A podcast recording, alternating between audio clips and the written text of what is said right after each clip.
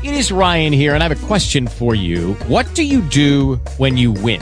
Like, are you a fist pumper? A woohooer, a hand clapper, a high fiver. I kind of like the high five, but if you want to hone in on those winning moves, check out Chumba Casino. At ChumbaCasino.com, choose from hundreds of social casino style games for your chance to redeem serious cash prizes. There are new game releases weekly, plus free daily bonuses. So don't wait. Start having the most fun ever at ChumbaCasino.com. No purchase necessary. Group. Void were prohibited by law. See terms and conditions. 18 plus.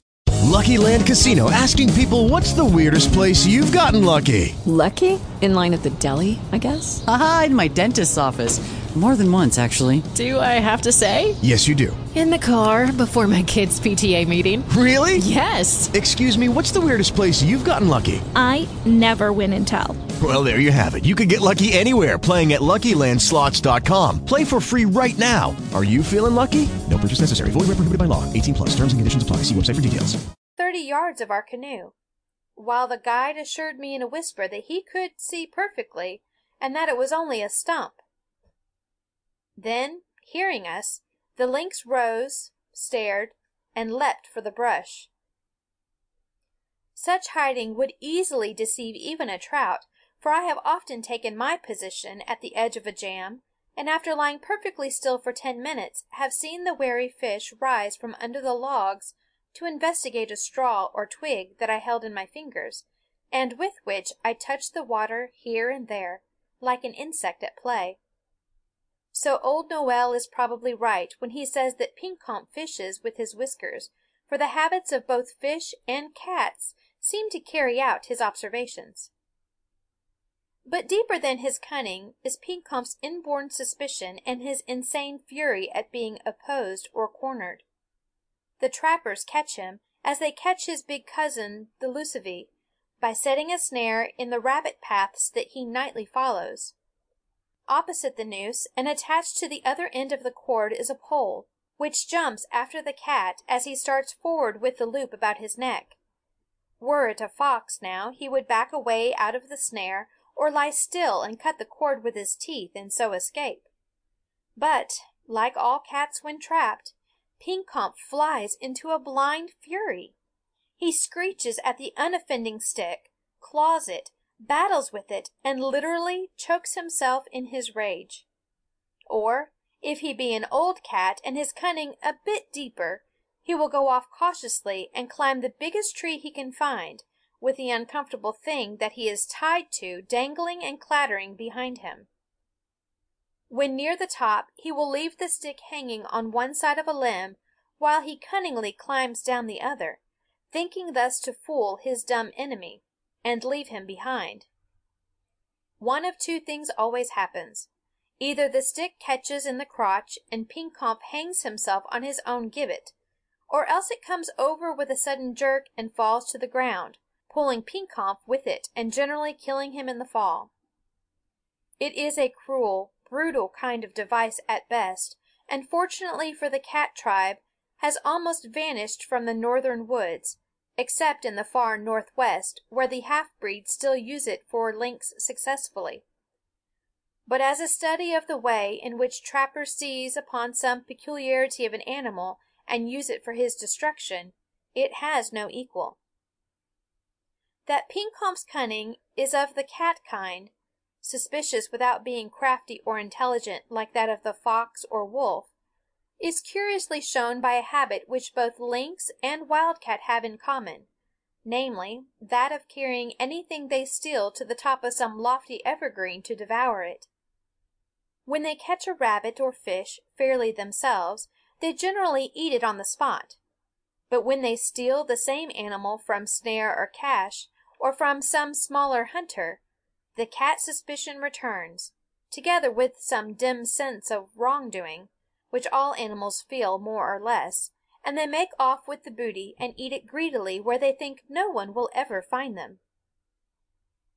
Once, when watching for days under a fish hawk's nest to see the animals that came in shyly to eat the scraps that the little fish hawks cast out when their hunger was satisfied, this cat habit was strikingly manifest. Other animals would come in and quietly eat what they found and slip away again. But the cats would seize on a morsel with flashing eyes as if defying all law and order, and would either growl horribly as they ate, or else would slink away guiltily, and, as I found out by following, would climb the biggest tree at hand and eat the morsel in the highest crotch that gave a foothold. And once, on the Maine coast in November, I saw a fierce battle in the tree tops where a wildcat crouched, snarling like twenty fiends, while a big eagle whirled and swooped over him, trying to take away the game that Pekompf had stolen. By far the most curious bit of Pekompf's cunning came under my eyes one summer a few years ago. Until recently I had supposed it to be a unique discovery; but last summer a friend, who goes to Newfoundland every year for the salmon fishing, had a similar experience with a Canada lynx, which emphasizes the tendency of all cats to seek the tree tops with anything that they have stolen; though curiously enough I have never found any trace of it with game that they have caught honestly themselves. It was in Nova Scotia, where I was trout fishing for a little season and where I had no idea of meeting Pekompf, for the winters are severe there and the wildcat is supposed to leave such places to his more powerful and longer legged cousins, the lynx, whose feet are bigger than his and better padded for walking on the snow. Even in the southern Berkshires you may follow Pekompf's trail and see where he makes heavy weather of it, floundering belly deep like a domestic tabby through the soft drifts in his hungry search for grouse and rabbits and lying down in despair at last to wait till the snow settles. But to my surprise Pekompf was there, bigger, fiercer, and more cunning than I had ever seen him, though I did not discover this till after a long search. I had fished from dawn till almost six o'clock one morning, and had taken two good trout, which were all that the stream promised to yield for the day. Then I thought of a little pond in the woods over the mountain, which looked trouty when I had discovered it, and which, so far as I knew, had never been fished with a fly.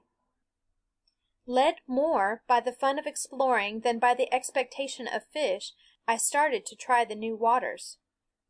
The climb through the woods promised to be a hard one, so I left everything behind except rod, reel, and fly book. My coat was hung on the nearest bush, the landing net lay in the shade across a rock the end of the handle wedged under a root, and I dropped my two trout into that and covered them from the sun with ferns and moss. Then I started off through the woods for the little pond. When I came back empty handed a few hours later, trout and landing net were gone. The first thought naturally was that some one had stolen them, and I looked for the thief's tracks. But, save my own, there was not a footprint anywhere beside the stream up or down. Then I looked beside the rock more carefully and found bits of moss and fish scales, and the pugs of some animal, too faint in the gravel to make out what the beast was that made them. I followed the faint traces for a hundred yards or more into the woods till they led me to a great spruce tree, under which every sign disappeared utterly, as if the creature had suddenly flown away net and all, and I gave up the trail without any idea of what had made it. For two weeks that thief bothered me. It was not so much the loss of my two trout and net, but rather the loss of my woodcraft on the trail that had no end, which kept me restless. The net was a large one, altogether too large and heavy for trout fishing. At the last moment before starting on my trip, I found that my trout net was rotten and useless, and so had taken the only thing at hand a specially made forty inch net which I had used last on a scientific expedition for collecting specimens from the lakes of northern New Brunswick. The handle was long, and the bow, as I had more than once tested, was powerful enough to use instead of a gaff for taking a twenty five pound salmon out of his pool after he had been played to a standstill; and how any creature could drag it off through the woods without leaving a plain trail for my eyes to follow puzzled me, and excited a most lively curiosity to know who he was and why he had not eaten the fish where he found them. Was it lynx or stray wolf, or had the terrible Injun devil that is still spoken of with awe at the winter firesides returned to his native woods? For a week I puzzled over the question. Then I went back to the spot and tried in vain to follow the faint marks in the moss. After that whenever I wandered near the spot I tried the trail again, or circled wider and wider through the woods, hoping to find the net or some positive sign of the beast that had stolen it. One day in the woods it occurred to me suddenly that, while I had followed the trail three or four times, I had never thought to examine the tree beneath which it ended.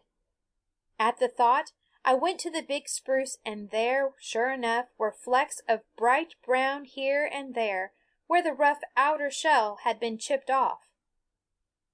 And there also, glimmering white, was a bit of dried slime where a fish had rested for an instant against the bark. The beast, whatever he was, had climbed the tree with his booty, and the discovery was no sooner made than I was shinning up eagerly after him. Near the scraggy top I found my net, its long handle wedged firmly between two branches, its bow caught on a projecting stub, its bag hanging down over empty space. In the net was a big wildcat, his round head driven through a hole which he had bitten into the bottom, the tough meshes drawn taut as fiddle strings about his throat.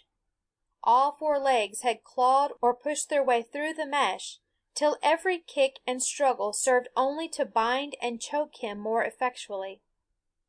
From marks I made out at last the outline of the story. Pekompf had found the fish and tried to steal them, but his suspicions were roused by the queer net and the clattering handle. With true lynx cunning, which is always more than half stupidity, he had carried it off and started to climb the biggest tree he could find. Near the top the handle had wedged among the branches, and while he tried to dislodge it net and fish had swung clear of the trunk. In the bark below the handle I found where he had clung to the tree bole and tried to reach the swinging trout with his paw. And on a branch above the bow were marks which showed where he had looked down longingly at the fish at the bottom of the net, just below his hungry nose. From this branch he had either fallen or, more likely, in a fit of blind rage, had leapt into the net, which closed about him and held him more effectually than bars of iron. When I came under for the first time, following his trail probably crouched on a limb over my head, watching me steadily; and when I came back the second time, he was dead. That was all that one could be sure about.